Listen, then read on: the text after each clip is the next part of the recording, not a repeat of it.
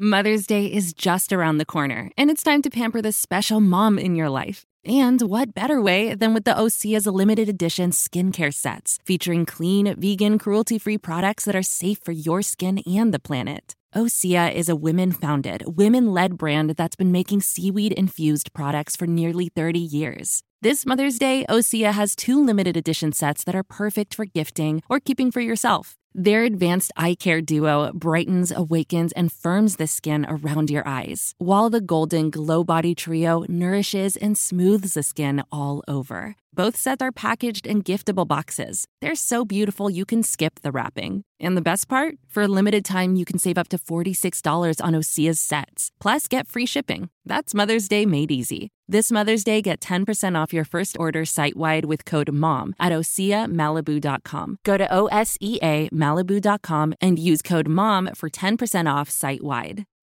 I'm Saleha Mohsin, and I've covered economic policy for years and reported on how it impacts people across the United States. In 2016, I saw how voters were leaning towards Trump and how so many Americans felt misunderstood by Washington. So I started the Big Take DC. We dig into how money, politics, and power shape government and the consequences for voters. With new episodes every Thursday, you can listen to the Big Take DC on the iHeartRadio app, Apple Podcasts, or wherever you get your podcasts. The Big Take from Bloomberg News brings you what's shaping the world's economies with the smartest and best informed business reporters around the world. We cover the stories behind what's moving money and markets. And help you understand what's happening, what it means, and why it matters every afternoon. I'm Sarah Holder. I'm Saleha Mohsin. And I'm David Gura. Listen to The Big Take on the iHeartRadio app, Apple Podcasts, or wherever you get your podcasts. Uh. Check it out now. Uh. No doubt now. Monday morning, September 13th, 2021, the Beating the Book podcast. It's Gill Alexander.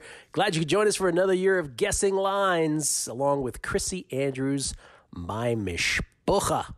Now, for those who are new to this, uh, the Megapod is podcast only. Guessing lines we do on the Vegas Stats and Information Network on a numbers game each and every Monday, me and Chrissy, the tried and true tradition that we've done for the better part of a decade now. Uh, it's a tribute to the old Stardust radio show of the same really theme where, oh, by the way, it was Roxy Roxborough back in the day, where we try to extract value for the upcoming week's NFL lines. First, look at them. What I do is I stay in a cocoon. I don't know the lines. I give my best guess as to what I think they should be or will be, and Chrissy then tells me his explanation as to why he's putting up what he does. Sometimes I'm close, sometimes I'm wildly wrong, but within that exercise, we hope once again to extract value. Again, some themes from yesterday to start things off. And the reason I'm starting this solo here is because our audio is a little janky on the radio side this morning. So 98% of it's intact, but the first three minutes didn't make it. So I'll basically review those first three minutes. Just a review of week one. NFC West, all those teams won. NFC North, all of them lost. Eagles, Dolphins, and Texans sole possession of first place after one week in their respective divisions the NFC East, the AFC East, and the AFC South. One of those teams, perhaps not like the other. I'll let you decide which. And uh, some other takeaways from week one, which we'll get into because we'll go game by game here and we'll review everything that happened yesterday on our look ahead till next week. But coaches seeming seemingly more willing to go for it on fourth down now in all kinds of situations, some to the good, some to the bad. Um, also, no one runs the ball anymore. And as far as contests are concerned, well, the biggest quirk, circa millions and circa survivor, 21 people managed not to get their entries in in millions, eight managed to fail to submit their entries in survivor. That will never cease to amaze me. Ridiculous. Giants at Washington is the first game Thursday night. The Giants lose to the Broncos yesterday, and they do so pretty badly 27 to 13 broncos easily cover the two and a half point spread but as far as the giants daniel jones 22 of 37 one touchdown no picks. He was sacked twice. Six carries for 27 yards and a touchdown but that touchdown was meaningless at the end of the game. But a fumble lost. Daniel jones fumbling inside the red zone with the giants driving late in the third quarter down 17 to 7 for jones it is his nfl worst 18th fumble loss since entering the nfl in 2019 brutal until he cleans that up, nothing else matters. Barkley, Saquon, 10 of 26 on the ground in his return of injury from injury rather, the long run of 5 yards. And then there's head coach Joe Judge How embarrassing does this get? Calling a timeout as they review the third quarter Bridgewater to a Okwuegbunam touchdown. Didn't matter. 17 to 7 Broncos. Brutal once again. As they reviewed a third quarter Teddy Bridgewater touchdown, which is reviewed automatically. Automatically. And the refs had to come over to him, the officials, and say, hey, we got to dock you a timeout. so that's fun. Joe Judge in midseason form. That was a, uh, I want to pronounce this correctly, Okwuegbunam uh, touchdown. Bridgewater to Okwuegbunam. Uh, didn't matter, 17 to 7 at that point. Uh, Denver. Washington loses. This was the this was the most popular play in circa by a country mile. Washington over the Chargers yesterday. Yeah.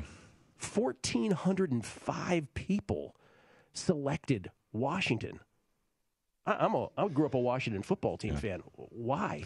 Well, the favorite flipped, and a lot of these guys they just play the number. You know, they don't want to be left behind because they feel that you know, you have a, a, number that has run, and they either want to be in on it or don't want to miss the boat because everybody else is going to have that winner, and uh, that's I think that's the reason it got played. Uh, I really I thought the opening line was okay. We opened uh, the Chargers one and a half. You know, it flipped to uh, two, and I even saw some two and a half on Washington uh, come post time. So guys didn't want to miss out on uh, what they felt was a very sharp handicap, and maybe it would have been had Fitzpatrick stayed in the whole game. Maybe, maybe, maybe Ryan Fitzpatrick. to your point three of six for 13 yards until he was sacked and then hurt his hip on that sack. Uh, Taylor Heinicke, nice to have him as backup, I guess. 11 of 15 for 122, one touchdown, no picks. He did not get sacked. Uh, Gibson, Antonio Gibson was 20 of 90, but two fumbles, one of which was a brutal fumble lost inside the five yard line when it looked like Washington might be in control of that game. Only 262 total yards of offense for Washington. They were out uh, time of possession. 3603 to 2357. The killer, they gave up a 15 play drive to the Chargers that ran out the last six minutes and 43 seconds of that game and Washington ends up losing to the Chargers 20 to 16 by the way the Giants final score was Denver 27 Giants 13 as Denver easily covered those two and a half. Uh, all that to say the guess Chrissy to start things off Washington's at home. Uh, short week for both I'll, I'll say Washington by four and a half. Let this be documented, Jeff.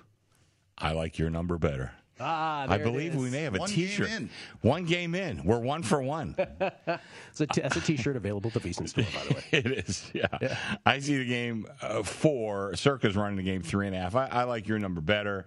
Um, you know, I, a couple things here. First of all, I'm not downgrading Washington much, a little bit, because I think Fitzpatrick does mean a little bit, you know, but not not all that much.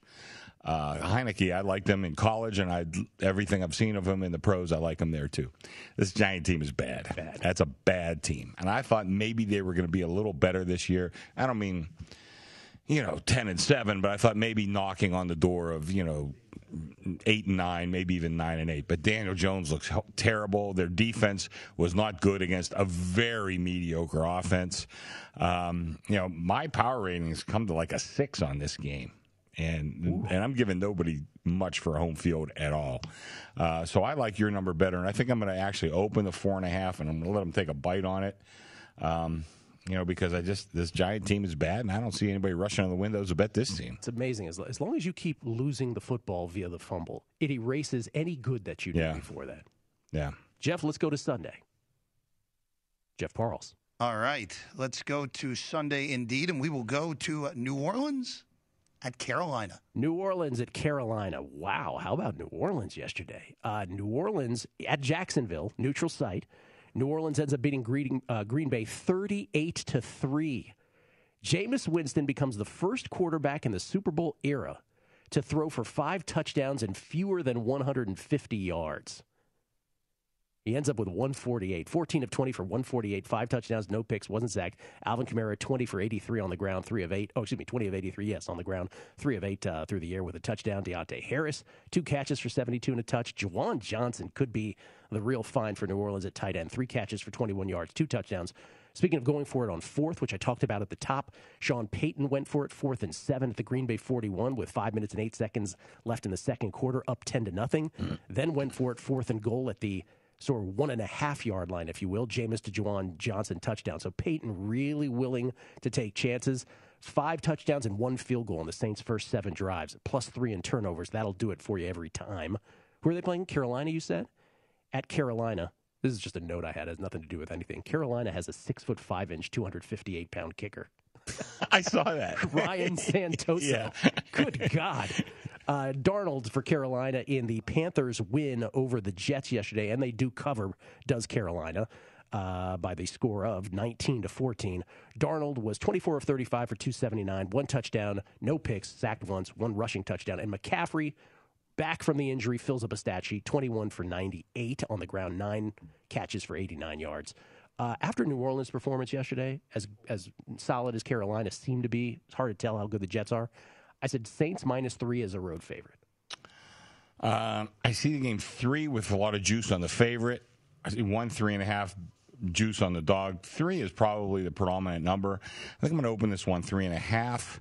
Uh, I, I liked what I saw. You know, listen, I've been saying this for years. I haven't really like beat the drum on it, but I thought Drew Brees was maybe a little overrated. I thought Sean Payton. Oh, really? I did. Yeah, I didn't put him in the category with Manning and, and Brady and even Roethlisberger. I, did, I didn't have him in that category. You know, and a lot of people did. They're right under Rodgers, I guess.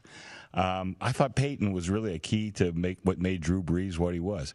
Now, could he fix Jameis Winston? I wasn't sure. So far, so I'm good. still not sure. Yeah. but he looked awfully good yesterday. Not, there was never a question about his talent, you know. But was he going to throw the ball over the field and create a lot of turnovers for himself? Uh, he didn't do that, you know. And uh, I, you know, so I, I like this Carolina. Uh, I like this Saints team. I thought their defense looked really good. Obviously, I, Yeah. I think we'll get to that too. But I, I think their defense looked really good. So I like three and a half here a little bit. I don't want to open three because I know that's going to be a one way number. I mean, to your point, and this is way too early to talk about this, but Yeah. Sean Payton becomes, I think, just by virtue of that yesterday, your front runner out of the chute for Coach of the Year. Obviously, there's so much more to Yeah. talk about, but but if it was just a one game season, he's your Coach of the Year based on what we saw yesterday. And could it be that Jameis Winston, because he's a veteran, because and last year he got to really hold the clipboard, Right. as we used to talk about it. Um, it's it, it- that and the combination of Sean Payton. Maybe this ends up being fabulous.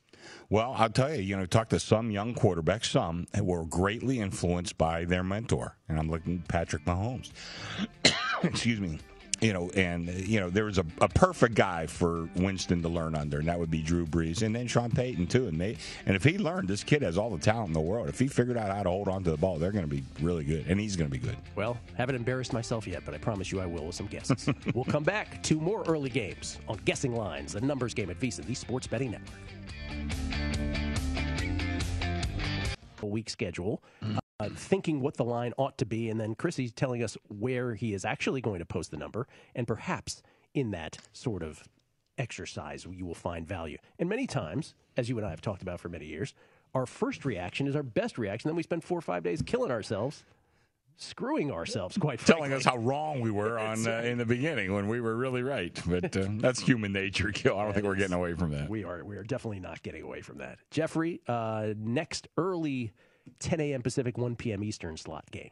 The first place Houston Texans on the road to Cleveland. Texans beat Jacksonville 37 to 21. Crushed them. It wasn't that close. Jack boy, Urban. We'll get to Jacksonville in a little. Oh yeah. I felt that Urban Meyer thing feels too much like Steve Spurrier to me. Anyway, back to Houston though. They win. David Culley's one and zero, and they're atop sole possession atop the NFC. Excuse me, the AFC uh, South. Tyrod Taylor, 21 of 33 for 291, two touchdowns, no picks, sacked once, four for 40 on the ground. Mark Ingram, 26 of 85 and a touchdown on the ground. Dalvin, uh, excuse me, pardon me, Brandin Cooks, his uh, number one receiver, five for 132. They were 12 of 21 on third down, were the Texans. They were plus three in turnovers. And since the start of last season, Houston is 3 and 0 versus the Jaguars and 2 and 12 versus the rest of the NFL. So there's that. And then Cleveland, even in defeat. By the way, I in-gamed Cleveland money line thinking they were going to win Oh, this. yeah. Uh, they even scored a touchdown to go up nine again. I was like, I'm feeling good about it.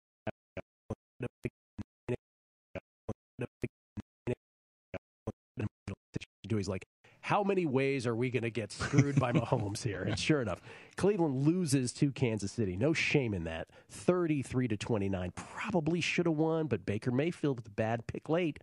Uh, no wins in week one in 17 years now for the Browns. Speaking of, of fourth down stuff or extra, uh, also just, just good coaching maneuvering. Stefanski, Kevin Stefanski, reigning coach of the year, went for two up six to nothing when there was a penalty on the defense, so they got the ball to the one yard line, made it Ah. eight, eight to nothing. Smart. Mm-hmm. Uh, then he went for it.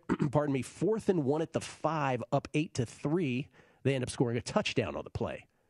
Um, so that was that was awesome too. Mayfield, though, as I said, 21 of 28 for 321, no touchdowns. The one pick late that sealed it for the Chiefs. Bad pass. Bad pass. Should have never thrown it. Sacked twice. Chubb, 15 of 83, two touchdowns. Hunt, 6 of 33 and a touchdown. 457 total yards in defeat, but they were minus two in turnovers. Uh, and the biggest play of this game, Cleveland and Kansas City, uh, they're in their first punt formation of the day. The Browns are. They're up 29 to 27 with 8:42 left, and Jamie Gillan drops a snap that hits him right in the hands. Like couldn't have been a better snap. Just drops it. Then instead of punting it upon picking it up, uh, which he appeared to have plenty of room to do upon replay, and I thought so in live action too, he takes off like he thinks he's Darrell Green, and that was the end of that. Um, Raise your hand if you know who Darrell Green is. all you NFL fastest man historical knowledge people out there. He's a Hall of Famer, by the way, class of 2008. and was like 39 and still the fastest man in the league. Yeah, he was like break, he was like breaking unbelievable records at the age of 50 sprinting. He wanted to do it at 60. I don't think he did it. So Cleveland's hosting Houston. Was that at Cleveland's hosting? Cleveland's hosting, yeah. I'm not going to overreact to what I saw from Houston, so I'm probably going to go high on this. I think it. Sh- my hunch is I'm going to be high here. I'll say Cleveland minus 13. Ready? I like your number better. Yes. It's uh, 11 and a half. I see Circa is all the way to 12 and a half with this game.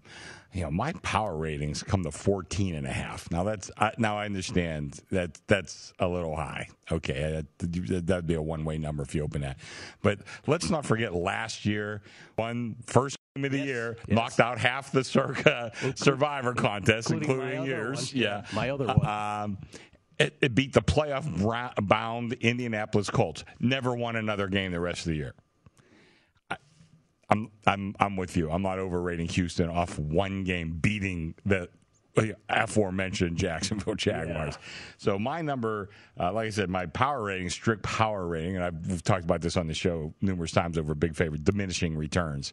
A little too high, but I like the 12 and a half that the Circa had, and I'm going to open 12 and a half because I think you know I think this needs to be uh, a, a big, big number because the Texans look for them to become the Texans starting next week. And there was nothing about Cleveland that made me think they're not elite in that game. No, I mean for the last couple years, the uh, problem with Cleveland, not last year, of course, but you know, been quarterback, head coach.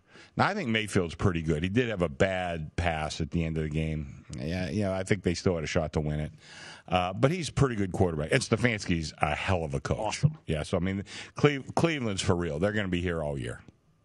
Yeah, I can't imagine anybody betting Houston at 11 and a half. Man, Uh, I someone- can't either. Yeah, that, that thing's going to go up to me. What's next, Jeffrey?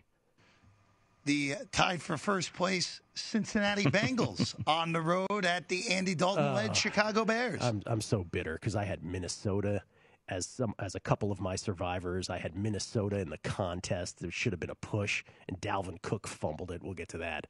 But Cincinnati, with their first September win in three seasons under Zac Taylor. Let me repeat that. Mm. Cincinnati, with their first September win in three seasons under Zac Taylor, they beat Minnesota 27 to 24 in the first, the only game since overtime was instituted in 1974, since it was instituted in 1974, for the game to be forced into overtime with 0 0 on the clock on a Joseph 50 plus yard field goal, and then the game to be decided with 0 0 left in the clock in overtime. First time ever since 74. I didn't realize. Is that right? Yeah.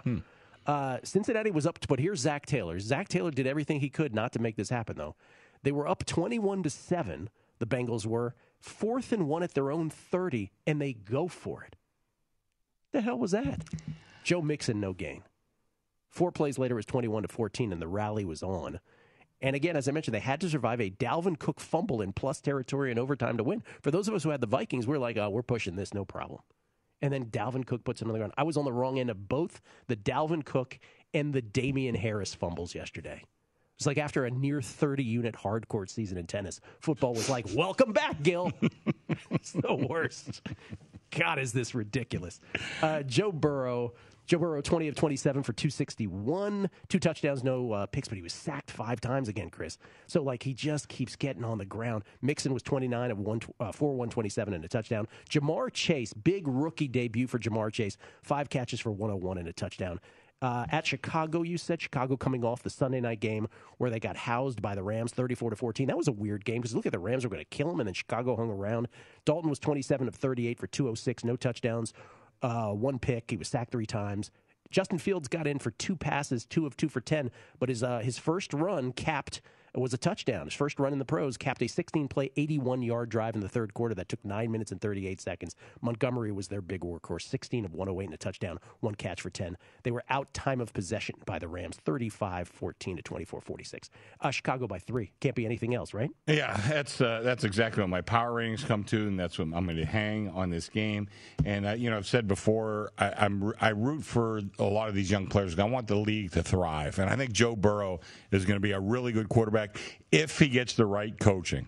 I'm not sure he's going to get the right coaching sure with this does staff. either. Zac Taylor, I, he- the guy just looks completely clueless to me. You know, he read somewhere, I guess, that you're supposed to go for it on fourth down. I say that all the time. Yeah, he must have saw that in a newspaper article, and he's going for it on his own 30 while he's up by 14. That's not when you do that.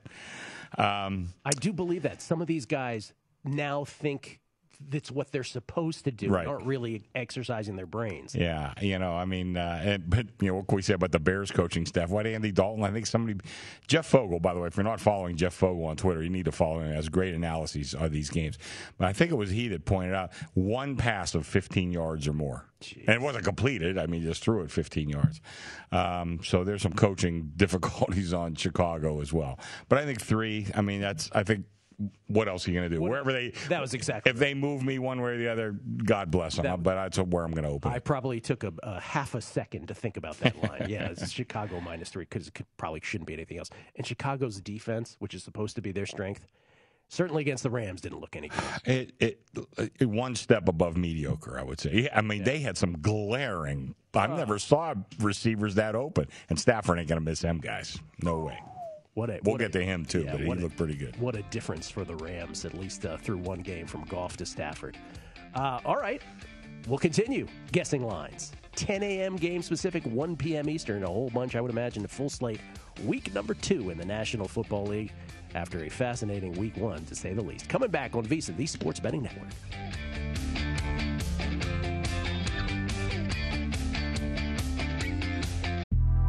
The Big Take from Bloomberg News brings you what's shaping the world's economies with the smartest and best informed business reporters around the world. Western nations like the US and Europe. Mexico will likely have its first female president. And then you have China. and help you understand what's happening, what it means, and why it matters. He'll get his yo-yos to Europe in time.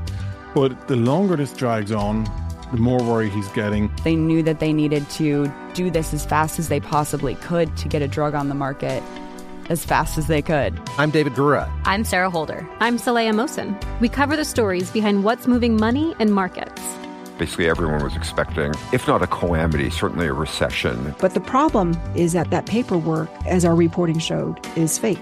As someone who's covering the market, I'm often very worried about an imminent collapse. I'm thinking about it quite often. Listen to the Big Take on the iHeartRadio app, Apple Podcasts, or wherever you get your podcasts.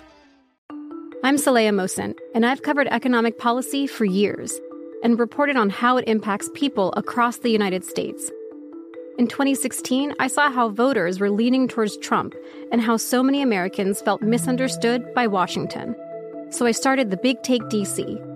We dig into how money, politics, and power shape government and the consequences for voters. It's an election year, so there's a lot of focus on the voters that TikTok is reaching. The initial reaction is like, oh, things are looking so resilient. I don't want to be too pessimistic, but I just don't see the political will down in Washington right now to, to change their tune. I think the American electorate has been signaling that it expects a rematch of the 2020 election. These are unprecedented times.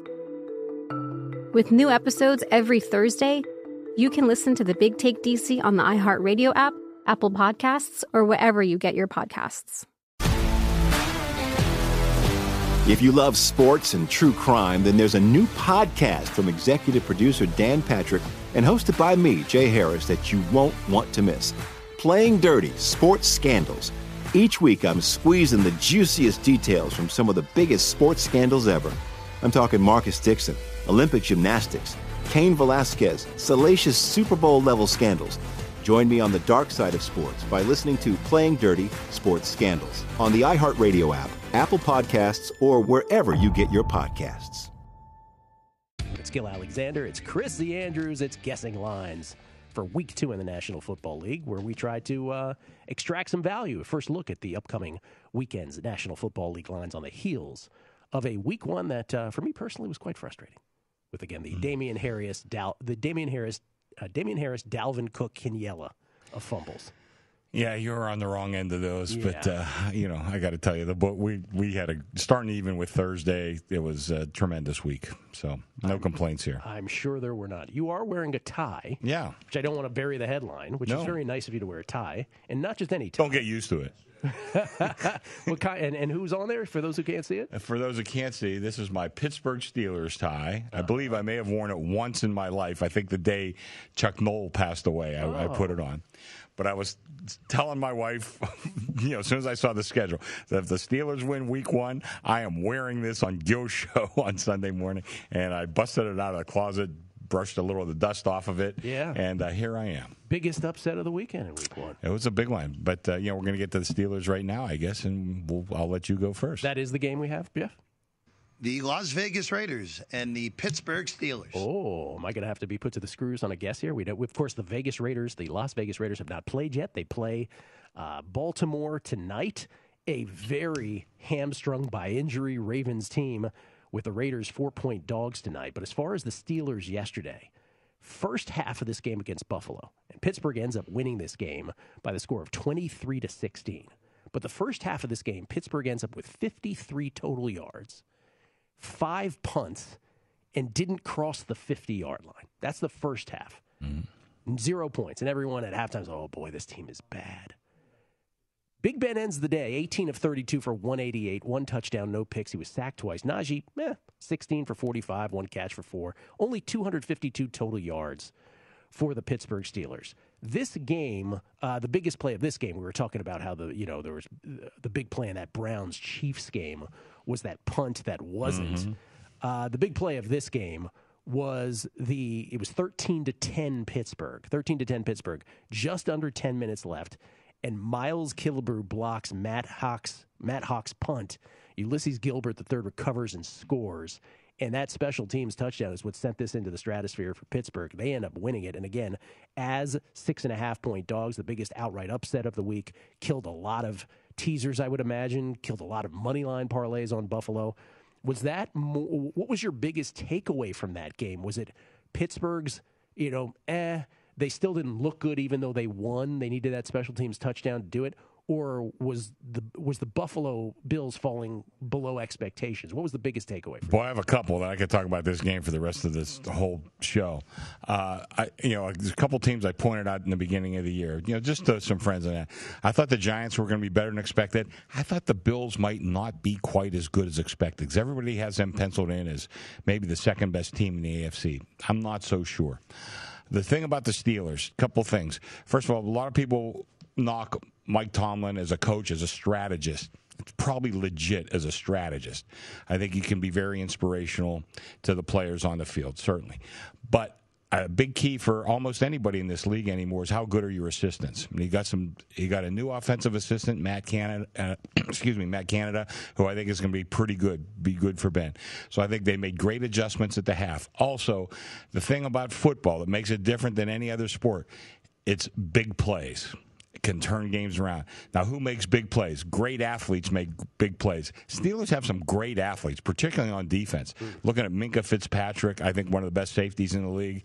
TJ Watt, a lot- some guys saying he's the best player in the league. I'm not ready to quite go there yet, but but he's pretty far up there. But they got there that Bush, Bush also.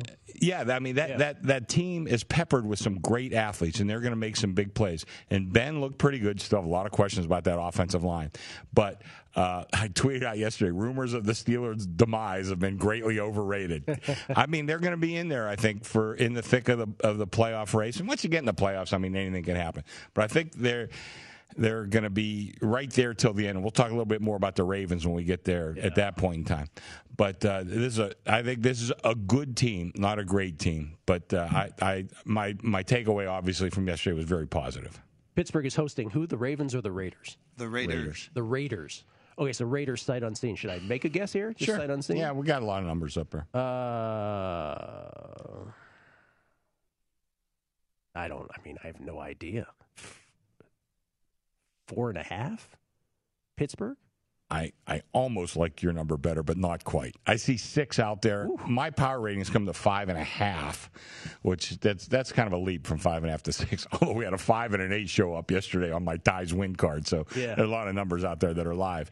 I don't uh, think I'd be comfortable laying Pittsburgh six. I wouldn't be that comfortable yeah. either. First of all, I expect the Raiders to look pretty good tonight. Yeah. You know, we'll maybe get to that later. Uh, but I also and I we had the seminar here on Friday, and I talked about oh yeah home field is almost non-existent. The home field advantage. So don't pencil in like three and just you know go home and think oh, that's fine. It's a lot less. And the thing about the Steelers, yeah, they win a lot at home, but they win a lot on the road too. You know, so I think home field is you know my standard number now is like one and a half. You know, I've, I've been saying for years in Washington it's zero. Yeah, well, yeah. I mean, some teams are zero. Like yeah. Washington's a zero. Uh, Jacksonville's a zero. You know, um, it's getting to the point with Washington where I almost feel like it's better on the road. They, it's almost you know, negative. they might be. You know, but uh, I think I don't want to give teams you know a three point advantage for home field, and that's why I think six is a little too high. I'd like uh, I like five and a half better, although I'm probably going to open six just because I don't want to mess around with it too much before tonight's game. Okay, still to come, obviously tonight the uh, the Raiders in action again against the Ravens. One more, Jeffrey, before the break here the first place Miami Dolphins hosting the Buffalo Bills. Oh. All right, so Buffalo we just talked about. Josh Allen was 30 of 51 for uh, what was it, 270 something? I left out a digit here. One touchdown, no picks, uh, th- sacked three times. He was nine for 44 on the ground. Stefon Diggs was his number one receiver, nine of 69. But they had eight penalties for 81 yards. I just mentioned the big play when they were down 13 to 10 and just under 10 minutes left. The block punt, Matt Haack's punt blocked by Killebrew. Gilbert scores, and the uh, Steelers were off to the races. Uh, Buffalo allowed 17 total points in the fourth quarter, including that block punt touchdown. And they only had one touchdown on 11 possessions, the Bills. And then there's Miami. Miami wins. They beat the Patriots. I mentioned the Damien Harris touchdown. By the way, uh, the final score was Pittsburgh 23, Buffalo 16. I mentioned the Damien Harris uh, fumble late in that New England game. Does that mean New England would have won? No, but they would have been in the driver's seat and would have been in the driver's seat to cover. Miami ends up winning that game 17 to 16 on the road in New England as three and a half point dogs. Tua now seven and three as a starter. I can already hear Lombardi screaming, screaming at that number because uh, Yes, perhaps there is some smoke and mirrors there, but he's seven and three straight up as a starter. He was 16 of 27 for 202, one touchdown, uh, one pick, was sacked twice. He did have a touchdown rushing as well. DeVante Parker, four for 81. Jalen Waddle, four of 61 with a touchdown. Again, all these rookies had big days. Uh, Trey Lance threw a touchdown pass on his first pass. We mentioned Justin Fields' first run was a touchdown. Uh, in, in Philadelphia, DeVonta Smith touchdown on his first catch. Well, Waddle had a touchdown, 4 of 61. 259 total yards. That's it, though, for the Dolphins. They were out time of possession to 36 43 to 23 17. Uh, again, it's one week. I don't want to go crazy, so I'm going to say Buffalo is still the favorite, and I'll say by a field goal on the road. Boy, I tell you what, we're going to sell out of those T-shirts. I like your number a little better. Mine come to like two and a half Buffalo. Although I see three and a half, I'm probably going to open at three and a half because you know we do everything at eleven to ten. Uh, if I open three, it just opens the door for me. Something that I'm going to have to fight all week because I'm going to go back and forth between that three, three and a half thing. But I like three better. I'm going to open three and a half just you know for strategic purposes. But like the three a little bit better. Like I said, I, and I really didn't downgrade Buffalo off my original power ratings off of yesterday's uh, performance. But I do think if there's a team out there that has a chance to maybe disappoint us a little bit, I think it's the Buffalo Bills. Yeah. And uh, I know what Lombardi says, but I'll tell you what, that's another case where I think good coaching can make a player, a, particularly a young quarterback, you know, a lot better, and poor co- coaching can make them a lot worse. I think this kid's getting some pretty good coaching. Yeah. Tua. Tua. You know, yeah. I mean, listen, he got taught by Nick Saban pretty good coach. I think this Miami team, this David Flores. Remember two years ago they were talking about tanking for Tua. Instead, he should have been coach of the year. He made this team good. I mean, they have a good coaching staff, I- and he's a good coach. I wish Brian Flores was coach of the year, as I had a ticket on him. Yes. Yeah, well, I'll tell you what, you had a pretty good beef there because I thought he did a hell of a job. And I, you know, right now, I think this team, there's teams that play up to their potential, you know, and I think Miami might be one. There's teams that play down to their potential. The Bears look like they might be one of those teams, you know. But I, I, I think Miami's going to be pretty good this year. Oh, by the way, it's just got a news flash: Ryan Fitzpatrick is out for Thursday. Is out for Thursday. Uh, Short, short week. That's yeah, short week, and you know he is a little long in the tooth, and Heinicke I think will be just fine. But anyway, uh, I'm going to open three and a half, although I do like the three better. I think that's a better number. Ryan Fitzpatrick, 37 years of age. We think of him as like 47 years. Yeah. but 37. Well, that beard, you know, that beard, that beard will do it for sure. All right, uh, more early games, full slate next week. Guessing lines on a numbers game at VSiN, the Sports Betting Network. Coming back.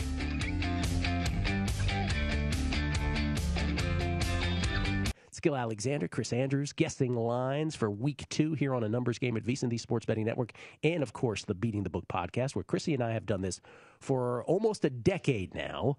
And I just want to say, because I don't want to bury the headline, I don't want to take it for granted. You're here in studio. There was a time here not so far long ago where we couldn't do this. No, I was uh, well. I mean, probably a lot of people know, unless they're new listeners. I'm I was recovering from a bone marrow transplant. My uh, immune system was greatly compromised. It should be normal now, you know. But uh, you know, we're both vaccinated, Yes. and uh, you know, And then there was that. and then there was that, and then Yes. there was COVID. Yes. Yes. so, yeah. Uh, yeah, it's been an interesting couple of years for me health wise, but I feel great now, and here I am. It's awesome. Love having you here. Um, can't replace it. Jeff, what's next mornings? Los Angeles Rams at the Indianapolis Colts. Los Angeles Rams at the Indianapolis Colts. Rams 1 and 0, Colts 0 and 1. Rams as we mentioned beat the Bears last night 34 to 14. I thought it was a strange game because it looked like the Rams were going to blow them out of the stadium. And then the Bears were hanging around and then if you really thought about it it was like two big plays by the Rams. Their defense got this interception in the end zone. So there was a way to think about it like, well, the Bears might even, they, they should be winning this game at one point. Anyway, 34 to 14 in the end in Matthew Stafford's debut. Colts lose to Seattle. 28 to 16. We'll get to Russell Wilson's superlatives coming up.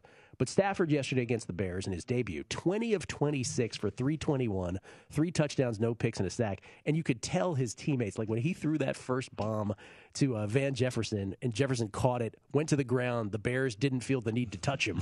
he gets up and scores. Um, it was a 67 yard touchdown pass. He was two, two, two catches for 80 yards and a touchdown, Jefferson. But you saw they, they flashed to Aaron Donald and to Jalen Ramsey, and you could tell those Rams teammates are like, oh, this is what it's like to have a quarterback like this. Uh, Darrell Henderson on the ground, 16 of 70 for a touchdown. Cooper Kupp was awesome. Seven for 108 and a touchdown. And most of that was YAC. Yeah. Where he just refuses to go Yeah. down. He's like, you're not tackling me, and you're not tackling me. There are plus two in turnovers. Uh, were the Rams against the Bears. The Colts um, I'll be honest with you. I only saw bits and parts of this game because it was not like a big red zone featured game and it was on a far TV. But Carson Wentz was 25 of 38 for 251, two touchdowns, no picks. He was sacked three times. Jonathan Taylor, 17 of 56 on the ground, six catches, 60 yards. That's eight straight. He was talked about the Browns having lost 17 straight uh, openers. That's eight straight season open opening losses for the Colts over the last eight years. Eight straight. Um, but the Rams are the Rams, and I've got them to win the NFC. I have a plus 615 ticket on them. I know it's not the best number that you could have had this offseason, but I'm thrilled to have it. I would imagine they're six point road favorites against the Colts. I'll throw six out there. Uh, it's four. And that's exactly what my power ratings come to. So I have no beef with that number. Wow. Um, I don't want to downgrade the Colts too much. I don't think they looked very good yesterday, but uh, did they look not, not that good, or did Seattle look really good? Um, so I didn't downgrade the Colts at all. It's, it's one game. I think they're going to be like okay this year. I still don't know what to think about Wentz, not at all. But the Rams, again, I had them rated pretty high, and uh, obviously left them rated pretty high. And I think four is a pretty good number here. I was going to say that's my first rather poor guess, I think. Six, huh? Versus the four. Just four. Just four. Interesting. What's next, Jeff? The 49ers at the Eagles. okay. Uh, 49ers. This is this game was ridiculous. So the 49ers are crushing Detroit. With with 2 minutes left in this game, with 2 minutes left, they were up 24. They they led by 24 points with 2 minutes left. And Detroit, they end up winning by eight, and Detroit had the ball at the San Francisco 24. I was like, is this going to happen? I wanted it to happen so badly. I, I was like, please. For Survivor, I guess, right? For Survivor purposes, because I didn't have San Francisco. Uh, but San Francisco ends up winning that game, as I said, by eight, holding on for dear life, 41 to 33. And for those who got the worst of the number, the seven and a half was there all summer long.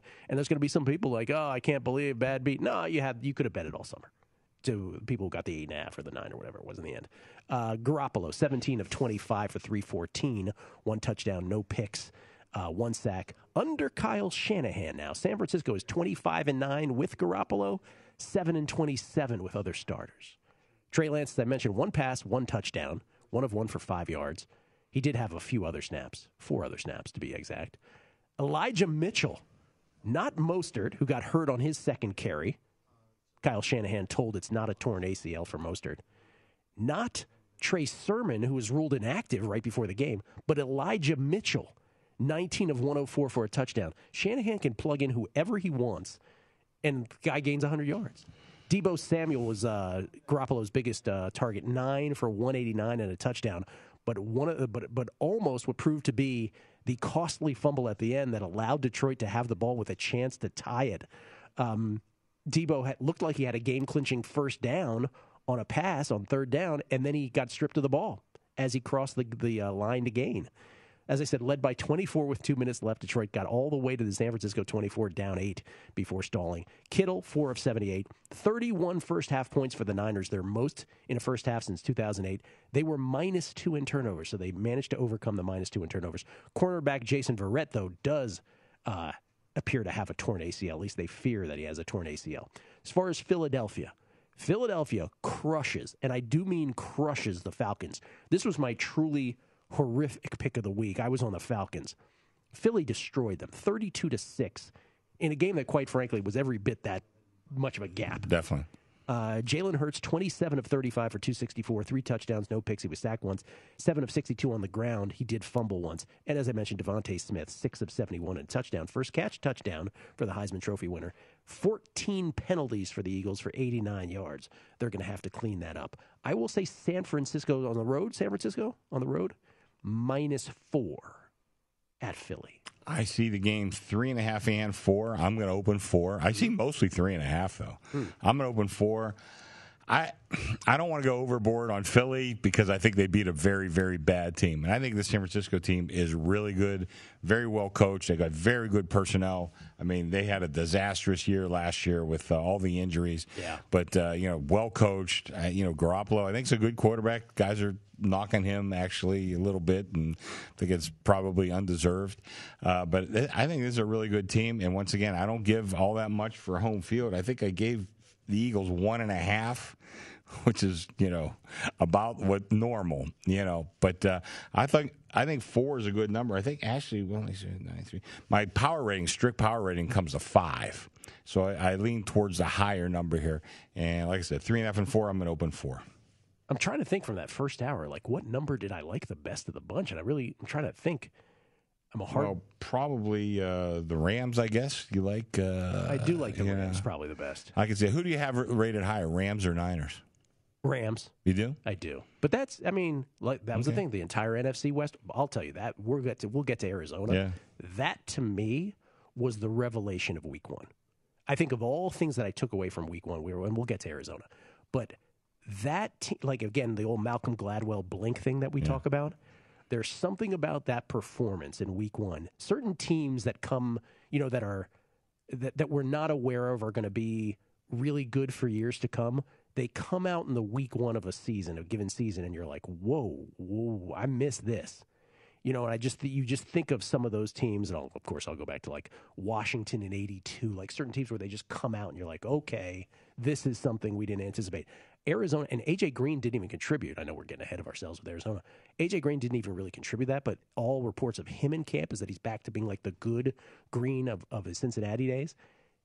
Kyler Murray, you and I have talked about this for years. Russell Wilson and Kyler Murray, those two guys, if you're betting against them, it's torture. And man, so I, the NFC West just as a whole, because you asked me that question, I don't know between the Rams and the Niners and the and the Cardinals and and obviously the Seahawks. One to zero out of the shoot for everybody. I, I I wouldn't if you told me all three playoff teams are coming from that division. Yeah. I would not be surprised. Remember, wasn't that long ago? Like maybe three or four years ago, it was the worst division in football.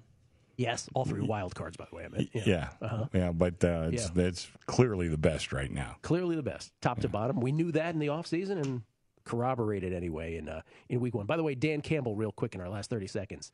Um, he- he spins that great, though, yesterday, right? Like they're fighting. They fought Yeah. all the way to the end. Yeah.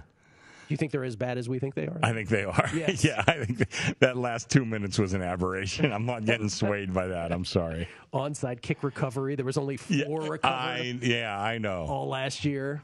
Yeah. All right. We're out. We'll come back. Hour number two of a numbers game at VSiN, the Sports Betting Network.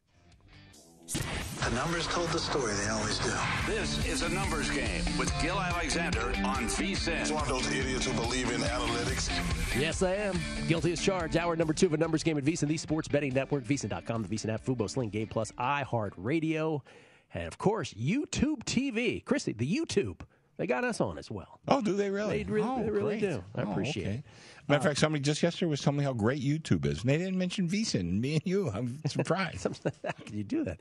Uh, all right, so uh, for those tuning in who are like, hey, uh, what about you going to mention tennis yesterday? Yeah, but it's guessing line. So I'll just briefly mention it. For those who jumped on uh, Daniil Medvedev uh, before the tournament, plus 575 is where I had him, and I think uh, you'd have got him, if not that, somewhere just close to that number. He ends up beating Novak Djokovic in straight sets yesterday to cap off. And we had Emma Raducanu the day before. We bet Emma Raducanu five different times in this tournament, four times as dogs. It caps off a remarkable U.S. Open for us and a remarkable hard court season. Uh, the U.S. Open ends up being over 10 units for us. If you add in the futures minus the Krejcikova futures, which was a couple units down, it ends up being, you know, over 13 units, almost 14 units to the U.S. Open alone. And then the hard court season run is oh is, is 24.83 units but if you add the future net of 3.75 it ends up being over 28 units in this hard court season and even if you got the worst of grading uh, with three matches along that run you end up winning 25 units so i mean i just i really everybody who was super uh, happy over there on twitter and who listens to this show um, all i can say is indian wells is in three weeks Indian Wells is in three weeks. We'll try to continue it. Gill Alexander, it's Chrissy Andrews. What's next, Jeffrey Parles? Jeff Parlay, ladies and gentlemen. The Denver Broncos back on the East Coast again against, oh boy, the Jacksonville Jaguars. I like how I like how Jeff is taking license with the intros. How much he loves this. Uh, Denver wins. Denver beats the Giants, as we mentioned, twenty-seven to thirteen, in a game where Daniel Jones probably fumbled it away at a key time. Uh, Teddy Bridgewater, who I know you've always loved. Loved him coming out of college after the knee injury, though. I re- really compromised this kid. It did. 28 of 36, though. 264, two touchdowns, no picks, sacked twice. Melvin Gordon, th- uh, 11 for 101. He did have a 70 yard touchdown scamper to account for most of that. Uh, Jerry Jeudy was six had six catches for 72 yards before he was carted off early in the third quarter. They're calling it a high ankle sprain, which I guess is good news. Um, given what it could have been. Noah Fant, six catches for 62. The Broncos were 7 of 15 on third down. They were 3 of 3 on fourth down in their victory. Good for the Broncos, 1 0 out of the chute. Uh, taking on Jacksonville, was that who he said? Yes, at Jacksonville. Uh, Jacksonville loses, as we mentioned, to Houston and loses badly. Loses by the score of 37 to 21 as three and a half point road favorites. Rookie coach, rookie quarterback, three and a half point road favorites in the National Football League. Well, Trevor Lawrence in his debut was 28 of 51 for 332 through 51 passes for 332, three touchdowns, three picks, one sack. The 14th straight quarterback selected number one overall to lose or tie his first career start. Welcome to the NFL, as they say. DJ Chark Jr., three catches for 86 and a touchdown. Marvin Jones Jr., five catches for 77 and a touchdown. They were only the Jaguars, three of 11 on third downs against the Texans, 10 penalties for 82 yards. Got to clean that up. The Jags have lost 16 straight football games, the first team to do that since the 2017 Browns. I think, Chrissy, the Jaguars are going to be epically bad. I really do. I see too much of Steve Spurrier in Urban Meyer's whole shtick. Has a chief of staff you have to get through to talk to him, and I just don't think you know he didn't play the middle eight correctly in that game either. I just think there's some things, the nuances he doesn't get. I'll say Denver. I put it in no man's land. Denver minus five and a half on the road. Uh, I my power ratings come to six. I'm I see it almost all six. I see a four out there. I think that might be just a computer glitch. Uh, but I'm going to open six. I think it's a good number. I don't. I don't want to get too excited about the Broncos. I think they beat a very, very bad team. Even though I'm, you're right. I mean, I've loved Teddy Bridgewater since he was at Louisville, but I, you know, since that knee injury, he's just not. I feel sorry for him. Uh, Jacksonville. I know a guy. Uh, I don't want to say his name because you know I don't want him to have to carry this burden. But he told me the day they hired Urban Meyer, he told me he goes, "This guy's going to be a disaster in the pros. He's going to be a disaster." Yeah.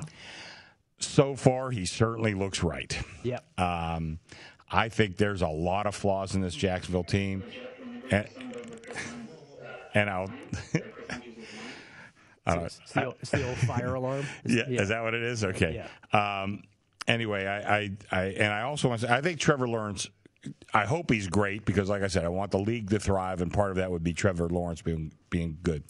They said he was the best prospect since Andrew Luck. I don't think he's anywhere near as good as Andrew Luck was. I don't think so. You know, I said, and we, we did previews all off season. We all had so many months to talk about every team in so many ways. And I said on primetime action, every time we talked about the Jaguars, I always brought it up because I'm like, I think this needs to be voiced. Are we 100% sure Trevor Lawrence is generational? And, you know, because the last two, you know, when he ended both his, his last two seasons in college football, he was not the best quarterback on the field in either of those games. And I'm just like, why are we so convinced?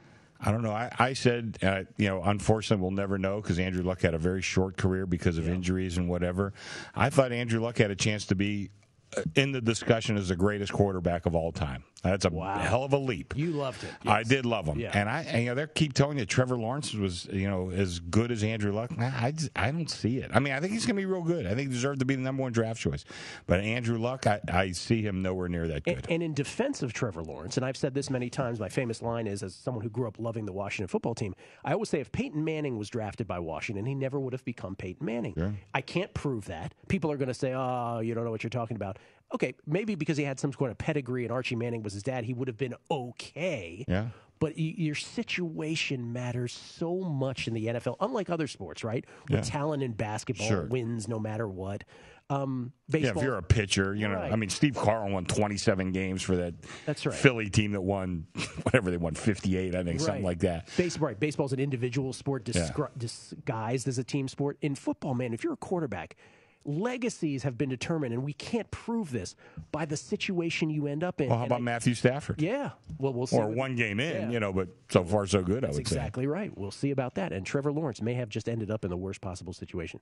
Uh, so six is what you're putting up for that? Six, and that's exactly what my power ratings come to. Jeffrey? The New York Jets hosting the New England Patriots is next.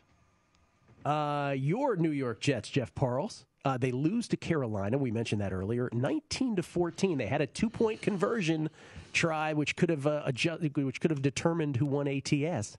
That would have been nice. I got to tell you. Don't get greedy. Don't get greedy. You want enough. Uh, New England's at the Jets. New England, of course, as we mentioned, loses to the uh, Dolphins 17 to 16. Damien Harris late fumble was really brutal. Uh, but New England had. Here's the thing with New England, and I know we're going back into a previous season. They've lost 14 of 23, so they really have to get off the schneid here uh, with this new quarterback, Mac Jones, who is 29 of 39 for 281, one touchdown, no picks. He was sacked once. You know what? He looked he looked just fine. He did. He looked he looked very solid. Damien Harris has I mean 23 for 100 yards, but that fumble loss, first and 10 at the Miami 11 with 335 left in this game and Miami up 17 to 16. He fumbles and New England never saw the ball again. Right. Just like just like with Washington and the Chargers. Washington never saw the ball again. 635 left. Long sustained game-ending drive. Could we give some coaching credit to Miami there? Yes. Okay, good. I think we Yeah, should. Absolutely. Agholor, 5 of 72 and a touchdown for New England as well. Uh, they were 11 of 16 on third down in defeat. And as far as the Jets, uh, Zach Wilson, 20 of 37 for 258, two touchdowns, one pick. He was sacked six times. Jeffrey Parlay, New York Jets fan, says he was fine. He just didn't have any time. Is that correct? Most uh, the Jet offensive line played as bad of a game as I remember him playing. Yeah. And if the quarterbacks were swapped in that game, it might have been 38 nothing Carolina. And Mekhi Becton, Mekhi Becton with an injury, which I haven't seen the word on, but could, looks like it could sprained be menis- sprained meniscus. Oh, that's actually better yeah, than that, I thought. That's what the report was as of last night. Okay, that's big. Corey Davis, their new acquisition, of course, five catches, 97 yards, two touchdowns, but only 252 total yards for the Jets, 45 rushing yards. That's it.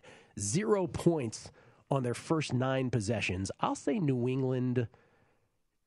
hmm, We got to be more than three, but it won't be six. I'll say New England minus four.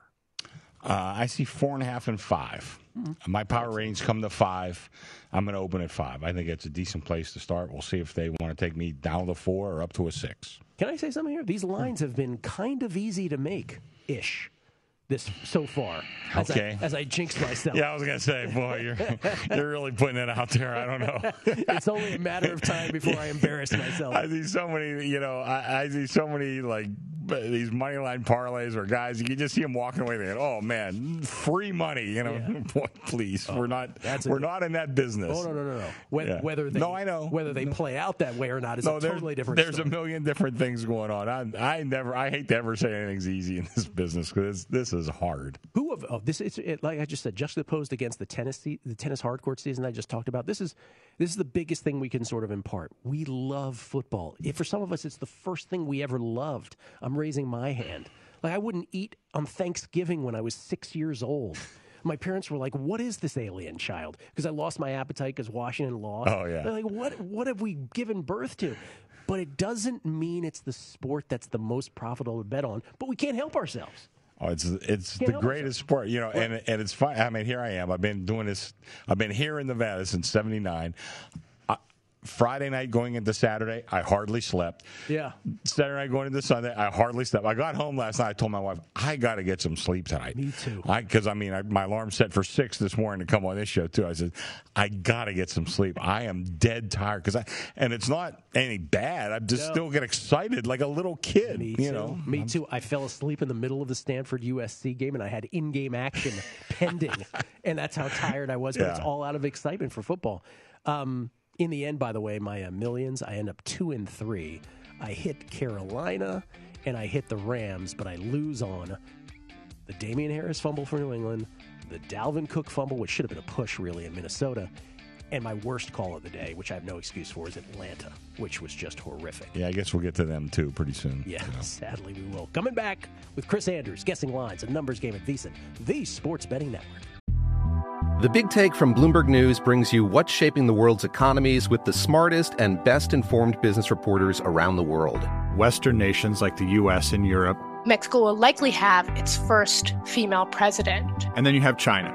and help you understand what's happening, what it means, and why it matters. He'll get his yo-yos to Europe in time.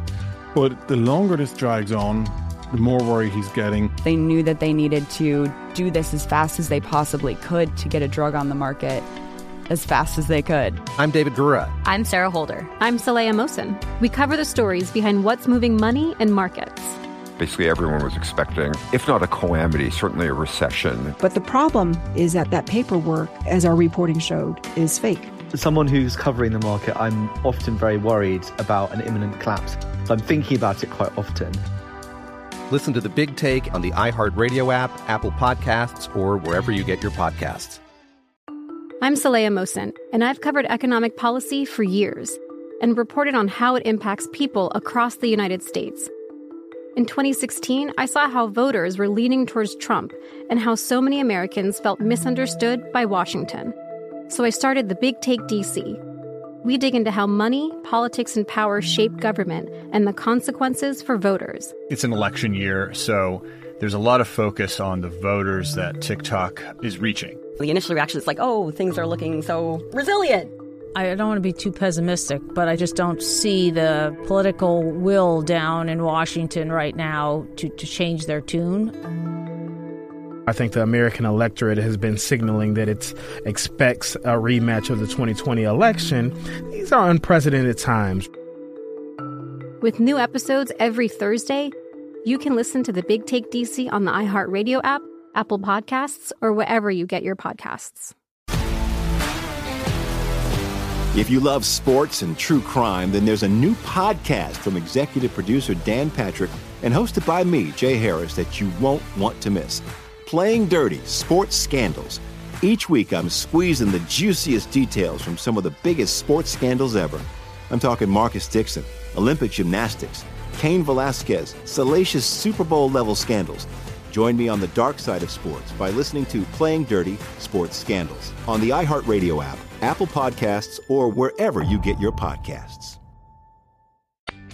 We get tweets at Beating the Book. Always appreciated. Jeff Kuykendall, what a refreshing way to start my day. Guessing lines with Chris and Gill. Enjoy your day, guys. You too, Jeff. Appreciate it. Uh, it's just like riding a bike.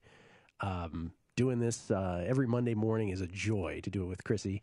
An honor and a privilege. Uh, more tweets here. This is from uh, Tom Collins. Chris, do you believe that the Bills should be a favorite after that week one performance? Yeah, I mean, you know, let's not go over. I think I said I think they could be a little disappointing, but I mean, everybody had them penciled in for thirteen and four. I'm thinking more maybe like eleven and what were my eleven and six? It's so hard to figure that out. Yeah, I know. Yeah. Yeah. Yeah. After all these years, now you got to add one more game to the mix. Yeah. Not hard to do the math. Just you have to tweak your brain for a Yeah. second. Oh yeah, that's right, seventeen. Uh, Greg V at uh, NJNY enjoying guessing lines live for the first time. Used to wait for the podcast to listen to it for years. I do have one thing to say as someone who was a Giants, uh, who was at Giants Broncos. Yes, they're a bad football team. He's talking about the Giants, but I'd blame scheme more than the players right now. Jason Garrett, man, he said. Um, Interesting. Tom Collins, please send a photo of Chris in his tie, please. we'll, we'll have to do that. We'll have to do that afterwards. We'll have to do that after the show. And here's a Craig Parlay, the the man who spawned Jeffrey Parlay. Uh, so right about the importance of the situation for a young quarterback. Probably why Peyton Manning went back to Tennessee for his last season instead of coming out in a year when our Jets had the first pick in the draft. Good call by Peyton or Archie, puts in parentheses. And then Phil Weiss. Uh, Parlay just said the Jets' offensive line played the worst he could remember. He must have amnesia. Shaking my head. That's pretty funny. All right, are we afternoon games now? Afternoon? 405 Eastern. Yes. We're going to going to the desert. The Vikings at the Cardinals. and 405 Eastern. So we will have a start, as we didn't yesterday until 25 after the hour. Uh, but 405 Eastern, 105 Pacific. Uh, I'm going to gush about the Cardinals in a minute. First of all, Minnesota. Minnesota loses, as we mentioned, to the Bengals in overtime, 27 to 24. A game where they were down two touchdowns, and Zac Taylor decided, you know what, we're going to go for it on fourth down at our own 30, up two touchdowns, and that really did spur the Vikings rally. The Vikings tie it at the end of regulation. Good job by Joseph, their kicker, who was iced made a 52 yarder, and then even after the icing, made a 52 yarder uh, to send it to overtime. And then Dalvin Cook, the, the Vikings were there to, to push this game and to win it, and he fumbles in plus territory. Brutal. Cousins, 36 of 49 for 351, two touchdowns, no picks. He was sacked three times. Dalvin Cook, 20 for 61 and a touchdown, but that key fumble in overtime. Adam Thielen, nine catches, 92 yards, two touchdowns. And here's another thing with the Vikings 12 penalties for 116 yards. And then there's Arizona. And I really feel this was the most impressive team of week one. Arizona goes on the road and beats Tennessee, and I mean crushes them. 38 to 13, all 38 of their points in the first three quarters. Kyler Murray, 21 of 32 for 289, four touchdown passes, one pick, was sacked twice, five carries for 20 yards, an additional touchdown. Those are career highs in touchdown passes for him, four, and total touchdowns, five. DeAndre Hopkins, best wide receiver in the NFL. Can't I can't be debated off this position. Six catches for 83 yards, two touchdowns. Christian Kirk five for 70 and two touchdowns, including a great Dave Casper over the shoulder catch in the end zone. Dave Casper reference. Seven of 13 on third down for Arizona. We lost 95% of our listeners. uh, they were 7 of 13 on third down. And Chandler Jones, uh, five quarterback sacks, three in the first quarter. Three in the first quarter ties the franchise record with uh, the three first quarter sacks, two forced fumbles, five sacks and two forced fumbles for Chandler Jones. He's your defensive player of the year through week one, plus two in turnovers. The uh, Cardinals were, as I said, uh, three three turnovers to one. They crushed Tennessee, thirty eight to thirteen. Chris, I, I think Arizona. I am really considering some futures play plays on them because I've seen this. You don't often see teams come out of the shoot like this. I think there's something special. I said Arizona minus six. You're high. I'm low. It's we're, we're- the, the real number's like right in the middle. It's like four, four and a half, What did you have? three. Wow. Okay. Uh, we've had this discussion numerous times. I'm still not quite a believer in Kyler Murray. I know. And uh, I, you know, on a one game basis, yeah. But I mean, how can this kid hold up? He is a little guy. Now, we've been around. You know, Lincoln Kennedy has come into this studio a couple times because he does the show with Brent for the Raiders. He's. Could you imagine that guy falling on top of Kyler Murray? Except he could would ne- squash him. Except he could never catch him. I, I I know that. I just you know, and I I don't like their coach. I don't like Kingsbury. I am not sold on him. Yeah, their Correct. defense is good. Uh, Pam has a cousin who works at the Marriott. I think it's the Marriott right next door to the stadium, and you know, so she sees a lot of players from both teams. She, she told Pam just the other day, "You cannot believe how big J.J. Watt is." And you know he's still pretty darn good. Mm-hmm. You know he's not what he was two, three years ago, but he's still pretty good. That defense, I thought, is what really impressed me yesterday.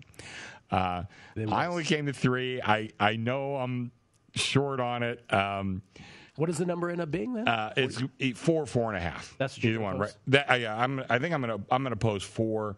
Um, I'm still waiting for the Vikings to be what they were two years ago or three years ago, whatever it was, when they, you know, luckily beat New Orleans in the that bad call game that uh, changed pass interference. Uh, um, I think that's my favorite pick so far. yeah, I could see where it would be. I, I'm I'm still just not convinced. There's a lot of things for Arizona I'm still not quite convinced on, but I'm going to be the first to say I, I very easily could be wrong.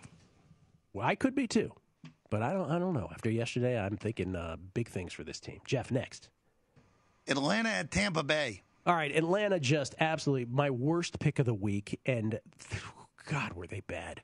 Matty Ice, 21 of 35 for 164. No touchdowns, no picks. He was sacked three times. They were 3 of 14 on third downs against Philadelphia, who again beat Atlanta by the score of 32 to 6. With Atlanta three and a half point favorites in that game. Good Lord, man, was that bad. Um, what else can I tell you? 260 total yards of offense, 12 penalties for 99 yards. Any way you slice it, they were awful. And Tampa Bay is going to be on extra rest here.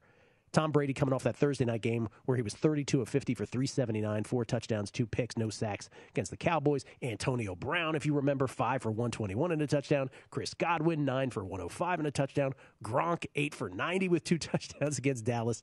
Uh, and Tampa Bay won that game field goal with two seconds left, minus three in turnovers with 11 penalties for 106 yards. And as Paul, Carr told us on Friday, since 2000, teams that had 11 plus penalties and a turnover differential of minus three or worse headed into that game on Thursday were 290 and one.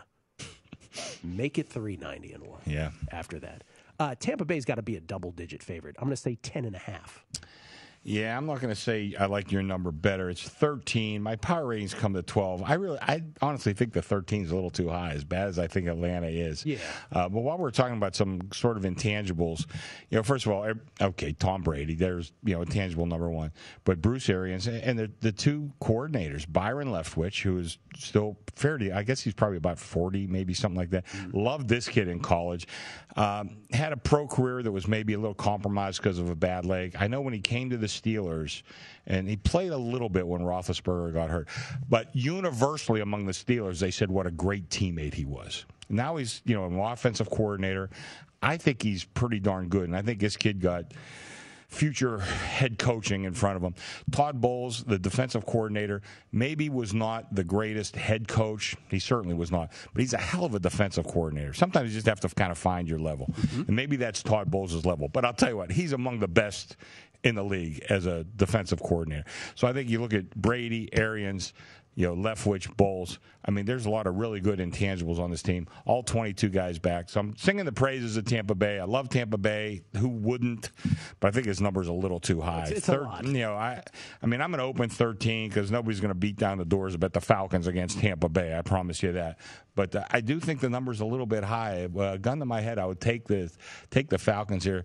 And you know, I know they have extra time to prepare. The Tampa, Tampa Bay does, but are they going to let down a little bit? Maybe, maybe not concentrate quite so much against a, a, very poor team when they won such a big game on the opener on Thursday night. I don't, eh, you know, I mean, I'm I'm reaching here, but I just think the number's a little high. No, I, I mean, I think you're obviously you're right in general about teams, but the the Brady factor, right? Like, I just wonder Yeah. if teams like like that would have Tom Brady screaming at him all week do let down. Like after, oh look, we had eleven, we had eleven penalties. Yeah. We, you know, we were minus three on turnovers. There's so much for them to clean up even after that win, and I wonder.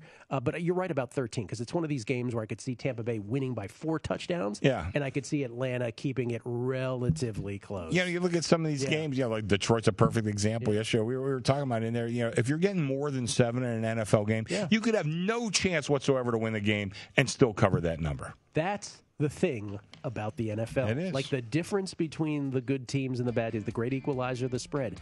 It just becomes. I'll say it for the first time this year because I. Uh, I said it many years ago for the first time, relating the old Price is Right game where you throw the metal disc down, uh, the game of Plinko, and it bounces against the rungs and all of a sudden goes crazy and it lands in a slot.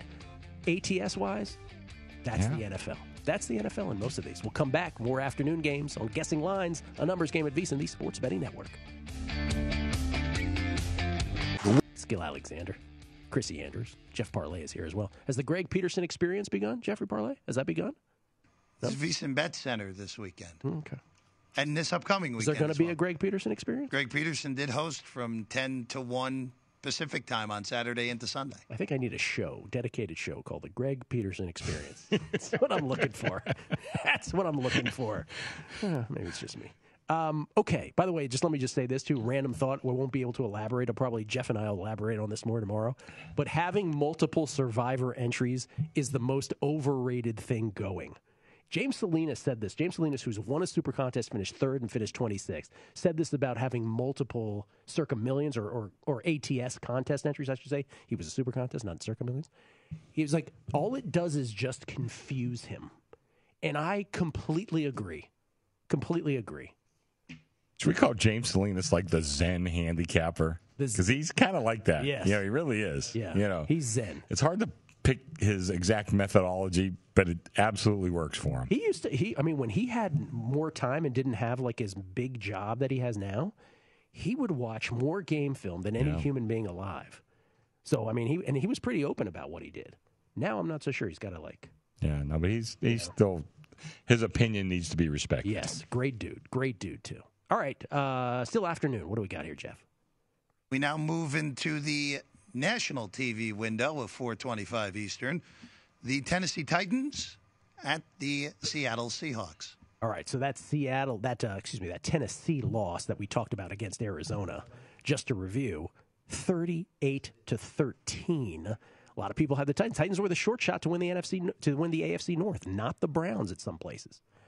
Tennessee worst home loss since 2015. Those uh, how many points was it? 25 point loss. Worst home loss since 2015. First quarter, the Titans had minus one total yards, three punts, and a lost fumble. Is that good? Tan- Tannehill was 21 of 35 for 212, one touchdown, one pick. He was sacked six times. And Derrick Henry was 17 of 58. He only had one carry for 10 plus yards. 248 total yards of offense for Tennessee. They were minus two in turnovers. And then there is Seattle. Seattle beats Indianapolis 28 to 16. They got Russell Wilson. Wilson, 18 of 23 for 254, four touchdowns, no picks, sacked three times. It is his 11th career game with four plus touchdowns and zero picks. That's the seventh most all time. Straight to the Hall of Fame, this dude. First half, he was 9 of 11 for 166 and three touchdowns. It's like Katie Bar the door. By the way, the touchdown passes were things of beauty. Lockett's, both of Lockett's, four for 100, two touchdowns, were gorgeous. Carson, Chris Carson, that is, on the ground, 91 rushing yards, 26 receiving.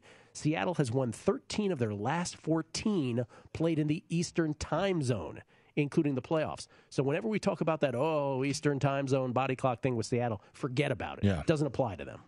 In fact, just the opposite. I'll say Seattle by six. Is that an overreaction? Maybe. Yeah. Uh, but maybe not. And the number's five and a half, personally. Oh, okay. okay. So my my numbers come to closer to four. Okay, so a couple things here. First of all, home field advantage. We're talking about uh, Seattle's huge home field advantage. It's not that big of a home field advantage. It's not that they're not tough at home. They're tough anywhere they play. That's right. You know, so I mean right. that it's not just advan- You know, what's the differential between home and road? I mean, they're good anywhere they play. Uh, two things to take note of yesterday: uh, the sharp handicappers bet against uh, the Titans. They also bet on Seattle you have to take that into account when you're doing your evaluations. Maybe you're adjusting your power ratings. Did I have the Titans too high uh, in my head, power rating wise? I, probably, and I haven't adjusted for that yet. Did I have the Seahawks rated a little too low? A little. A little. Little. You know, I raised them half a point on my power rating. Again, I hate to overreact too much week one, but they might be better than that. You know, right now I have a half a point worse than than the Niners, half a point worse than the Rams. I have to take another look at that. I'm not sure that's right. And not to say anything bad about those other two No. teams. I'm just saying Seattle's right there. And I'm like you. I've said a million times on the show. I almost need to beat Russell Wilson every week, and I hate it because this kid is so good. Are the best five teams in the NFC all four teams in the NFC West in Tampa Bay? I think so.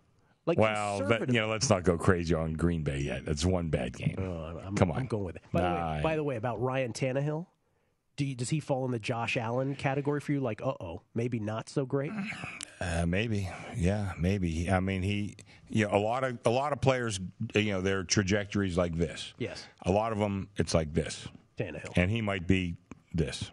And when you and when you say the sharp betters were doing what they were doing, you're talking about your South Point sharp betters. Yeah, no, guys I respect, but I mean, not just here at the South Point. You can see the move, you know, through, on the whole screen. Yeah. They bet again on one team and against the other team. I mean, sometimes you have to weigh that. And, and what were they doing actually? Were they betting on Arizona? Is that one of the things? Were they were they betting against the Colts? Right. You know, I'm not sure. What uh what are you posting finally on this one? I hadn't said yet, have Oh, I? uh, I'm going to open five and a half. Five and a half. Okay. I had six, but I can get with five and a half too. Um, just because, yeah, I don't want to overreact. I don't love that game. Uh, what's next, Jeff? Last afternoon game. Cowboys at the Chargers. Cowboys at the Chargers. Cowboys extra rest, lose to Tampa Bay on a uh, field goal with two seconds left from Ryan uh, Succop on. Uh, was it Ryan Succop on on Thursday? Um, Dallas. Um, Dak Prescott in that game Thursday, forty-two of fifty-eight for 403. 58 passes for 403. Three touchdowns, one pick. He was sacked once. Amari Cooper, 13 catches for 139 and two touchdowns. CeeDee Lamb, 7 for 104 and a touchdown. But CeeDee Lamb was targeted a bunch of times and he couldn't connect. Um, Chargers, as we mentioned, beat Washington. Chargers. Um, Chargers beat Washington. Hey, Jeffrey, we can hear you, by the way, back there. Chargers beating Washington uh, and doing so 20 to 16, as I mentioned, that last drive, 635, where they just held the ball late, never gave it up, and, and iced that game away. Uh, Justin Herbert, 31 of 47. How about his year in a game? And again, we wouldn't have. We would never seen Justin Herbert if Tyrod Taylor's lung hadn't been punctured Yeah. mistakenly. Anthony Lynn wasn't wasn't going to go with Herbert. 31 of 47 for 337, one touchdown, one pick. He was sacked twice. Austin Ekeler, 15 of 57, 15 for 57, a touchdown. Uh, Keenan Allen, nine catches, 100 yards. Mike Williams, eight for 82 and a touchdown. They were 14 of 19 on third down. Like Washington just couldn't get him off the field. That's amazing. Couldn't get him off the field. 14 of 19. Oh, so frustrating for a uh, Washington home experience that featured sewage spilling from the upper deck onto fans on the lower deck. I didn't hear that. Oh, it was disgusting. That place has been a dump since day one. Daniel Snyder, when the rest of football moved uh, to cities, he went uh, out. Don't get me started. I think I already started. Uh, Chargers by three. There's nothing else I want to. I, I could think of here. You know, my numbers come to two. It's two and a half. Uh, but I see some. It looks like it's starting to move up a little bit. So I wouldn't be surprised if we get to three. But I'm going to open two and a half. Um, I got to say, I was very impressed with Dak Prescott. Didn't know what to think after that ankle injury Yeah. yesterday. Some guys come back, some guys don't. Justin Herbert, though, talk about the importance of good coaching. He had horrible coaching last year, and he still was great. Yes. So now, I mean, it's too early to tell about this new coaching staff, but it can't be much worse than uh, the old regime. Uh, but I think this kid, we're talking about trajectories, his is going like this, and I don't see that stopping, at least not yet. So we'll have to see. But I'm going to open two and a half. They bet me up to three, Uh, maybe they will, and uh, I could see that, but that's still what I'm going to open. Yeah. I'm a little surprised that it's less than three, but I think you're right. I think it will be three, maybe by the time we finish this show, or certainly by the end of the day. Well, we're watching. We'll see. Um, Chargers in the end about what you thought they would be. Yeah, I think they're really good. I mean, I, I you know, there's a couple teams that I thought I was. It's hard to bet Super Bowl futures. It's hard to get value unless Yeah. you're really. I mean, can they beat Kansas City and get a, you know, a buy? You know, and, you know, I just don't think so. Uh, you getting, know. getting back to the first thing I said on the show, that the number one pick in circa millions by a lot was Washington versus the Chargers. 1,405 people had them as a pick. And I just, uh, listen, I'm a Washington, I grew up a Washington fan. This was the most closely lined game there was. I just don't understand that pick. Even if it worked out for you, I don't understand it. You know, can I, you know, just some general advice? And I mean, I'm in some contests, so I'm, you know, probably going against myself. When you see those kind of moves, not you want to bet against them. I mean, if you do, that's fine. But you know, you should probably pass on that game. You know, you, you, if if it wins and you won along with it, you didn't gain anything. You just stayed even with the pack. You know, and if it loses, you really lost quite a bit. So you probably just want to stay away from games like that. That you know, the rest of the, the whole rest of the contest is on. You just probably want to pass. If- if we're you- getting into some game theory there, but that, that I believe is the truth. Oh, for sure. That's that's the game theory to, to play. I just in week one for me. If, if you had asked me, all right, give me your best bet as to what will be the most act, the most randomly picked or the most or the most picked of all circa millions against the spread numbers, I would have lost a lot of money picking against that one. That's for sure. We'll come back prime time games and what we like best on our debut. Inaugural, not inaugural, but debut guessing lines of the year right here on a numbers game at VSiN, the Sports Betting Network. Did you miss? We get tweets at Beating the Book. Mike Alvarez. Great to hear you guys together today. Chris, can you wait until after the Super Bowl to limit Gilly on his tennis bets? We don't want guessing lines to get awkward. so there's that. When's Indian Wells? Uh, in three weeks. Okay. ah, don't do that. Bainbridge Deweese. Guessing lines bingo. I like your number better. Extract value. Can't be anything but minus three. Tribute to the old Stardust show with Roxy Roxborough. Plinko. I hate giving personal advice, but can I give Bainbridge Deweese a little personal advice? Yes. You need to tweet more because he's had a couple hilarious things. That one actually made me laugh out loud. That is pretty funny. He's right. We hit all those. we did. hit every single one of those. Uh, Scott C. Gill and Chris, you guys are the best. Relatively new VSiN listeners. So happy to hear guessing lines for the first time. Then one day is full of insight and entertainment. Chris, that is your book. Then one day available at Amazon and wherever books Available, are sold. and my new book should be coming out very, very soon. We'll tease it. We, we don't have too much time left. But Okay. we wanted to have it out by football. Obviously, we didn't make it, but they're telling me it should be. Uh, to quote Anthony Curtis, it's rolling now. It's rolling now. Whatever that means. I'm not a publisher. A different kind of book in a way. Oh, different kind. We'll talk. Yeah, Okay. we'll have more time. Okay. Um, guessing lines greater than every other show, says JC. Uh, JKIP61. Thank you. It's very kind of you. Um, we love doing it. That's for sure. All right. Two more games. They're both the primetime games Sunday night. Kansas City at Baltimore. All right. Baltimore hasn't played. They play tonight again at the Raiders at Allegiant. First uh, regular season game at Allegiant with fans. By the way, have you been to Allegiant? Yeah. Spectacular. It is. It Beautiful. really is. Yeah. KC uh, wins yesterday. They beat the Browns. We talked about this earlier. Um, Kansas City, really, that game, you know, they were down nine relatively late, and then there was that punt uh, where Cleveland lines up in punt formation for the very first time once again, and just absolutely, absolutely botched by their punter, Jamie Gillan. Uh, they, they were up 29 to 27. The Browns were with 8:42 left. The, the snap hits him right in the hands. He drops it, and then instead of just punting it, looking up to see if there's anybody around him and punting it, nope, he just picks it up without thinking and just runs. Appear to be plenty of room, and you know how that goes. Kansas City ends up winning that game uh, by the final score of 33 to 29. Mahomes, 27 of 36 for 337, three touchdowns, no picks. He was sacked twice. Five uh, carries for 18 yards as well for a touchdown in September. Patrick Mahomes' lifetime in September. 11 and 0, 35 touchdowns, zero picks. You're supposed to have a ratio. You can't have a ratio divided by zero. I'm not sure how that works. Yeah, divide by zero doesn't work out. Tyreek, 11 for 197, a touchdown, one carry for four yards, which means he had over 200 yards of total offense. Kelsey, 6 for 76, two touchdowns. The Chiefs were 9 of 13 on third down. They were plus two in turnovers, including that Baker Mayfield pick that sealed it late. Andy Reid, 9 and 0 career versus the Browns. Wow. He loves killing the Browns. Um, okay, we don't know about Baltimore, but Kansas City is going to be a road favorite. And Baltimore has all these injuries. Again, we don't know what the spread's going to be necessarily because we don't know what's going to happen with Baltimore tonight. Um, but I would say Kansas City would be a a non negligible favorite on the road. I, I would say What's that mean in English? five and a half. I'll say. Whoa. You say you not as not that not that high. No, no. Four.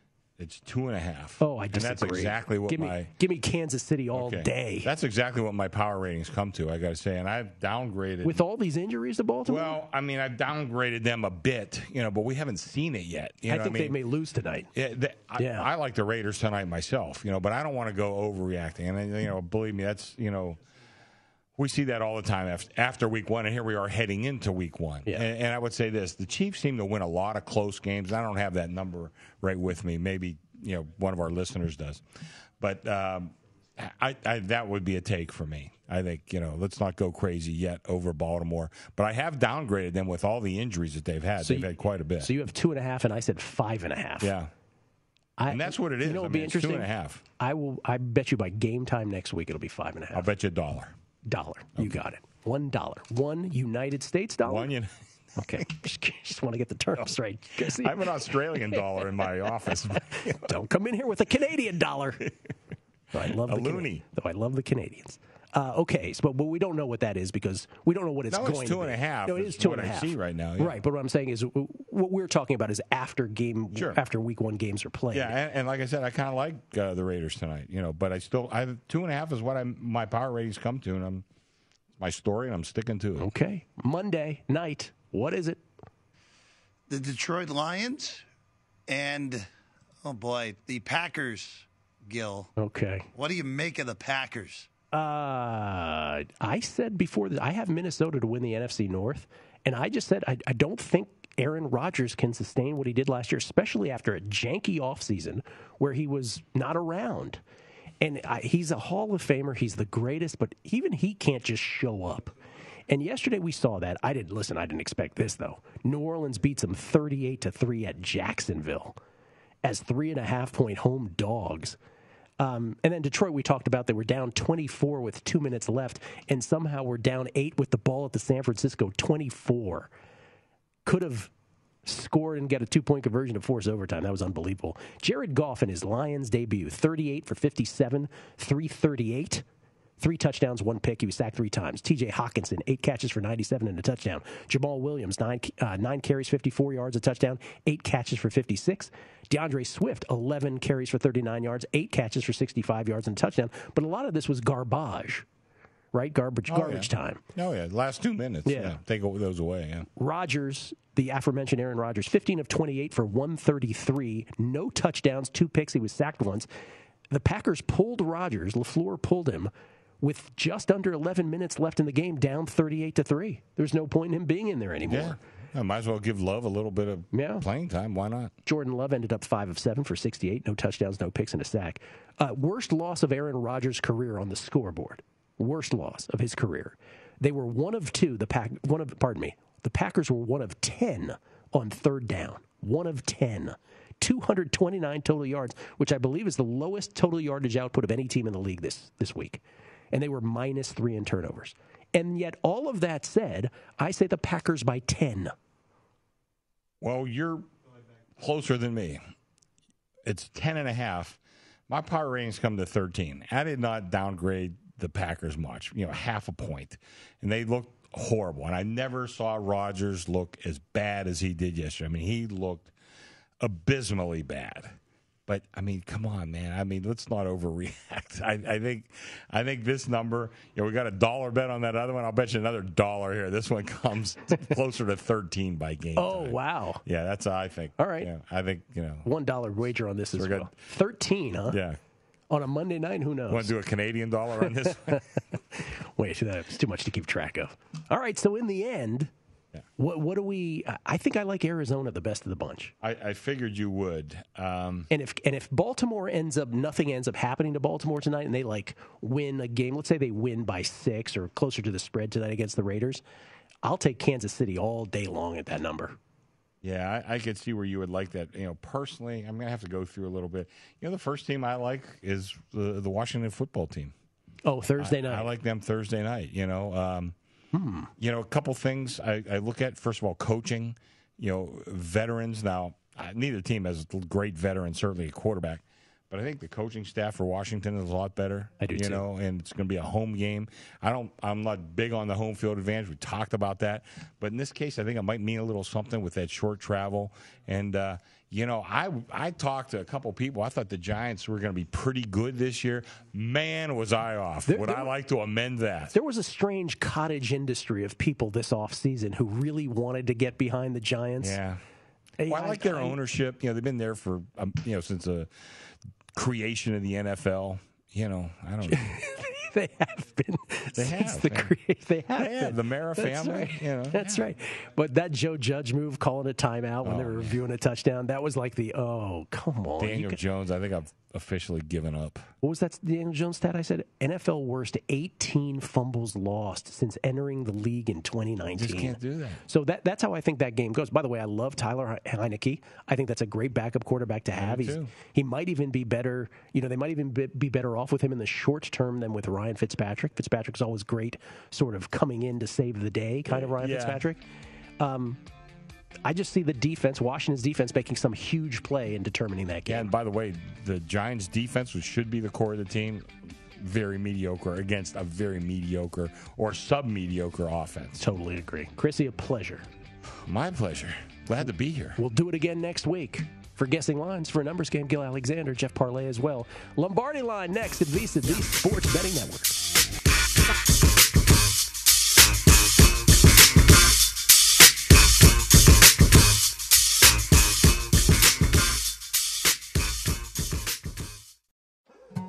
More Than a Movie is back with season two. I'm your host, Alex Fumero, and each week I'm going to talk to the people behind your favorite movies. From The Godfather, Andy Garcia, He has the smarts of Vito, the temper of Sonny, the warmth of Fredo, and the coldness of Michael. to the legend behind La Bamba, Lou Diamond Phillips. When I walked in, I didn't think I had a shot at Richie because John Stamos' picture was already up on the wall. Listen to More Than a Movie on the iHeartRadio app, Apple Podcasts, or wherever you get your podcasts. I'm Saleha Mohsin, and I've covered economic policy for years and reported on how it impacts people across the United States. In 2016, I saw how voters were leaning towards Trump and how so many Americans felt misunderstood by Washington. So I started the Big Take DC. We dig into how money, politics, and power shape government and the consequences for voters. With new episodes every Thursday, you can listen to the Big Take DC on the iHeartRadio app, Apple Podcasts, or wherever you get your podcasts. The Big Take from Bloomberg News brings you what's shaping the world's economies with the smartest and best informed business reporters around the world. We cover the stories behind what's moving money and markets. and help you understand what's happening, what it means, and why it matters every afternoon. I'm Sarah Holder. I'm Saleha Mohsin. And I'm David Gura. Listen to The Big Take on the iHeartRadio app, Apple Podcasts, or wherever you get your podcasts.